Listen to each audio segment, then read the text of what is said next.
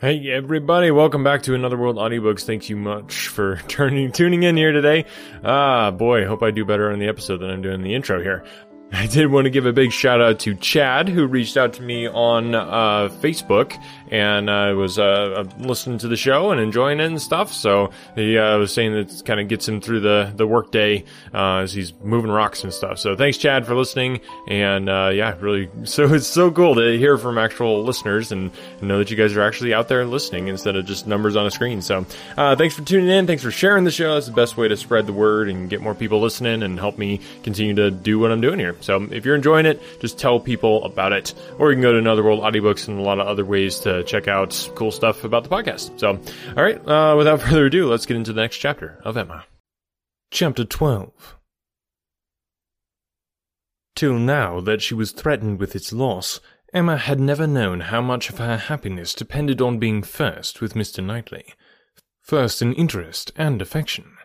Satisfied that it was so, and feeling it her due, she had enjoyed it without reflection, and only in the dread of being supplanted found how inexpressibly important it had been. Long, very long, she felt she had been first, for having no female connections of his own, there had been only Isabella, whose claims could be compared with hers, and she had always known exactly how far he loved and esteemed Isabella. She had herself been first with him for many years past. She had not deserved it, she had often been negligent or perverse, slighting his advice, or even wilfully opposing him, insensible of half his merits, and quarrelling with him because he would not acknowledge her false and insolent estimate of her own. But still, from family attachment and habit, and through excellence of mind, he had loved her, and watched over her from a girl, with an endeavour to improve her, and an anxiety for her doing right, which no other creature had at all shared. In spite of all her faults, she knew she was dear to him. Might not she say, very dear? When the suggestions of hope, however, which must follow here, presented themselves, she could not presume to indulge them. Harriet Smith might think herself not unworthy of being peculiarly, exclusively, passionately loved by Mr. Knightley. She could not. She could not flatter herself with any idea of blindness in his attachment to her she had received a very recent proof of its impartiality. How shocked he had been by her behaviour to Miss Bates! How directly, how strongly had he expressed himself to her on the subject! Not too strongly for the offence, but far, far too strongly to issue from any feeling softer than upright justice and clear-sighted goodwill. She had no hope, nothing to deserve the name of hope, that he could have that sort of affection for herself which was now in question. But there was a hope, at times a slight one, at times much stronger, that Harriet might have deceived herself, and be overrating his regard for her. Wish it she must, for his sake, be the consequence of nothing to her, but his remaining single all his life. Could she be secured of that, indeed, of his never marrying at all, she believed she could be perfectly satisfied. Let him but continue the same Mr. Knightley to her and her father, the same Mr. Knightley to all the world. Let Donwell and Hartfield lose none of their precious intercourse of friendship and confidence, and her peace would be fully secured. Marriage, in fact, would not do for her. It would be incompatible with what she owed to her father, and with what she felt for him. Nothing should separate her from her father. She would not marry, even if she were asked by Mr. Knightley. It must be her ardent wish that Harriet might be disappointed, and she hoped that, when able to see them together again, she might at least be able to ascertain what the chances for it were. She should see them henceforward with the closest observance, and wretchedly as she had hitherto misunderstood even those she was watching, she did not know how to admit that she could be blinded here. He was expected back every day. The power of observation would be soon given. Frightfully soon, it appeared, when her thoughts were in one course. In the meanwhile, she resolved against seeing Harriet. It would do neither of them good. It would do the subject no good, to be talking of it further. She was resolved not to be convinced as long as she could doubt, and yet had no authority for opposing Harriet's confidence. To talk would be only to irritate. She wrote to her, therefore, kindly, but decisively, to beg that she would not at present come to Hartfield, acknowledging it to be her conviction that all farther confidential discussion of one topic had better be avoided, and hoping that if a few days were allowed to pass before they met again, except in the company of others, she objected only to a tete-a-tete, they might be able to act as if they had forgotten the conversation of yesterday. Harriet submitted and approved, and was grateful. This point was just arranged when a visitor arrived to tear Emma's thoughts a little from the subject which had engrossed them, sleeping or waking, the last twenty-four hours. Mrs. Weston, who had been calling on her daughter-in-law elect, and took Hartfield in her way home, almost as much in duty to Emma as in pleasure to herself, to relate all the particulars of so interesting an interview.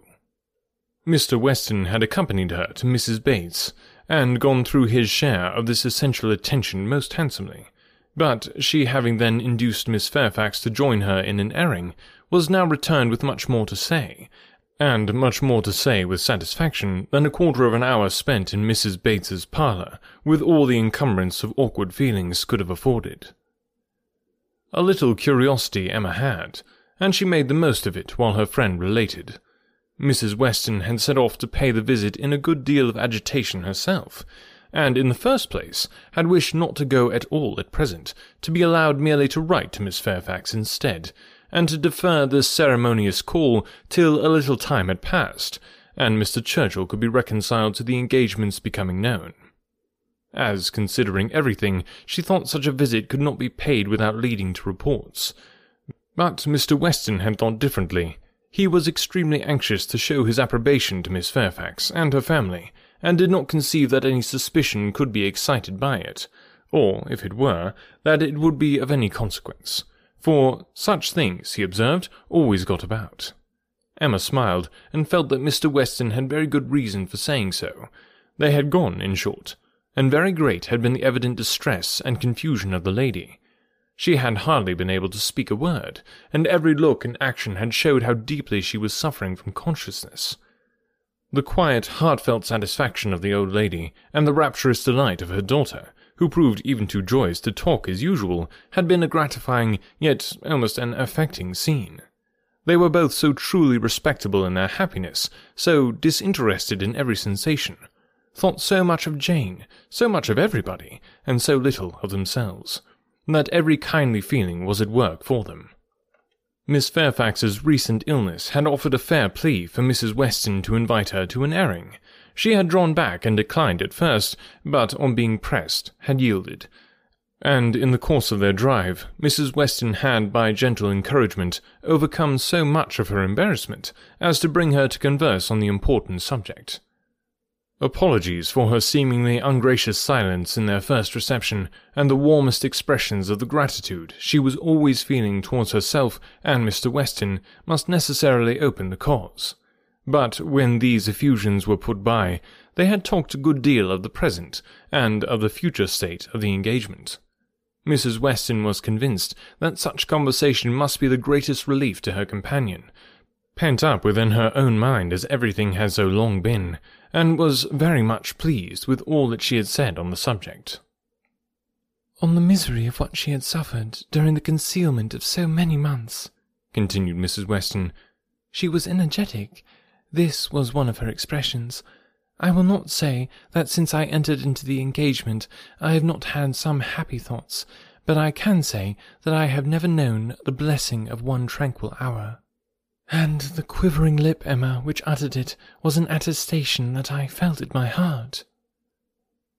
Poor girl, said Emma. She thinks herself wrong, then, for having consented to a private engagement. Wrong? No one, I believe, can blame her more than she is disposed to blame herself. The consequence, said she, has been a state of perpetual suffering to me, and so it ought, but after all the punishment that misconduct can bring, it is still not less misconduct. Pain is no expiation. I never can be blameless. I have been acting contrary to all my sense of right, and the fortunate turn that everything has taken, and the kindness I am now receiving, is what my conscience tells me ought not to be. Do not imagine, madame, she continued, that I was taught wrong. Do not let any reflection fall on the principles or the care of the friends who brought me up. The error has been all my own, and I do assure you that, with all the excuse that present circumstances may appear to give, I shall yet dread making the story known to Colonel Campbell. Poor girl, said Emma again. She loves him, then, excessively, I suppose. It must have been from attachment only that she could be led to form the engagement. Her affection must have overpowered her judgment. Yes, I have no doubt of her being extremely attached to him. I am afraid, returned Emma, sighing, that I must often have contributed to make her unhappy. On your side, my love, it was very innocently done, but she probably had something of that in her thoughts when alluding to the misunderstandings which he had given us hints of before. One natural consequence of the evil she had involved herself in, she said, was that of making her unreasonable, the consciousness of having done amiss had exposed her to a thousand inquietudes, and made her captious and irritable to a degree that must have been, that had been, hard for him to bear. I did not make the allowances, said she, which I ought to have done, for his temper and spirits, his delightful spirits, and that gaiety, that playfulness of disposition, which, under any other circumstances, would, I am sure, have been as constantly bewitching to me as they were at first. She then began to speak of you, and of the great kindness you had shown her during her illness, and, with a blush which showed me how it all was connected, desired me, whenever I had the opportunity, to thank you. I could not thank you too much for every wish and every endeavour to do her good. She was sensible that you had never received any proper acknowledgment from herself. If I did not know her to be happy now, said Emma seriously, which, in spite of every little drawback from her scrupulous conscience, she must be, I could not bear these thanks. For, oh, Mrs. Weston, if there were an account drawn up of the evil and the good I have done Miss Fairfax, well, checking herself, and trying to be more lively. This is all to be forgotten. You are very kind to bring me these interesting particulars. They show her to the greatest advantage. I am sure she is very good. I hope she will be very happy. It is fit that the fortune should be on his side, for I think the merit will be all on hers. Such a conclusion could not pass unanswered by Mrs. Weston. She thought well of Frank in almost every respect, and what was more, she loved him very much, and her defence was therefore earnest. She talked with a great deal of reason, and at least equal affection, but she had too much to urge for Emma's attention. It was soon gone to Brunswick Square or to Donwell. She forgot to attempt to listen, and when Mrs. Weston ended with, We have not yet had the letter we are so anxious for, you know, but I hope it will soon come, she was obliged to pause before she answered, and at last obliged to answer at random, before she could at all recollect what letter it was which they were so anxious for. Are you well, my Emma? was Mrs. Weston's parting question. Oh, perfectly. I am always well, you know. Be sure to give me intelligence of the letter as soon as possible. Mrs. Weston's communications furnished Emma with more food for unpleasant reflection, by increasing her esteem and compassion, and her sense of past injustice towards Miss Fairfax. She bitterly regretted not having sought a closer acquaintance with her, and blushed for the envious feelings which had certainly been, in some measure, the cause. Had she followed Mr. Knightley's known wishes in paying that attention to Miss Fairfax which was every way her due, had she tried to know her better, had she done her part towards intimacy, had she endeavoured to find a friend there instead of in Harriet Smith, she must, in all probability, have been spared from every pain which pressed on her now. Birth, abilities, and education had been equally marking one as an associate for her, to be received with gratitude, and the other, what was she? Supposing even that they had never become intimate friends, that she had never been admitted into Miss Fairfax's confidence on this important matter, which was most probable. Still, in knowing her as she ought, and as she might, she must have been preserved from the abominable suspicions of an improper attachment to Mr. Dixon, which she had not only so foolishly fashioned and harboured herself, but had so unpardonably imparted, an idea which she greatly feared had been made a subject of material distress to the delicacy of Jane's feelings by the levity and carelessness of Frank Churchill's. Of all the sources of evil surrounding the former, since her coming to Highbury, she was persuaded that she must herself have been the worst. She must have been a perpetual enemy. They never could have been all three together without her having stabbed Jane Fairfax's peace in a thousand instances. And on Box Hill, perhaps, it had been the agony of a mind that would bear no more. The evening of this day was very long and melancholy at Hartfield. The weather added what it could of gloom. A cold, stormy rain set in, and nothing of July appeared but in the trees and shrubs, which the wind was despoiling, and the length of the day, which only made such cruel sights the longer visible. The weather affected Mr. Woodhouse, and he could only be kept tolerably comfortable by almost ceaseless attention on his daughter's side, and by exertions which had never cost her half so much before. It reminded her of their first forlorn tete-a-tete on the evening of Mrs. Weston's wedding day. But Mr. Knightley had walked in then, soon after tea, and dissipated every melancholy fancy. Alas, such delightful proofs of Hartfield's attraction, as those sorts of visits conveyed, might shortly be over. The picture which she had then drawn of the privations of the approaching winter had proven erroneous. No friends had deserted them, no pleasures had been lost, but her present forebodings, she feared, would experience no similar contradiction. The prospect before her now was threatening to a degree that could not be entirely dispelled, that might not be even partially brightened. If all took place that might take place among the circle of her friends, Hartfield must be comparatively deserted, and she left to cheer her father with the spirits only of ruined happiness. The child to be born at Randalls must be a tie there even dearer than herself, and Mrs. Weston's heart and time would be occupied by it. They should lose her, and probably, in great measure, her husband also. Frank Churchill would return among them no more, and Miss Fairfax, it was reasonable to suppose, would soon cease to belong to Highbury. They would be married and settled either at or near Enscombe. All that were good would be withdrawn and if to these losses the loss of Donwell were to be added, what would remain of cheerful or of rational society within their reach? Mr. Knightley to be no longer coming there for his evening comfort, no longer walking in at all hours, or if ever willing to change his own home for theirs. How was it to be endured? And if he were to be lost to them for Harriet's sake, if he were to be thought of hereafter as finding in Harriet's society all that he wanted, if Harriet were to be the chosen, the first, the dearest, the friend, the wife, to whom he looked for all the best blessings of existence, what could be increasing Emma's wretchedness but the reflection never far distant from her mind that it had been all her own work?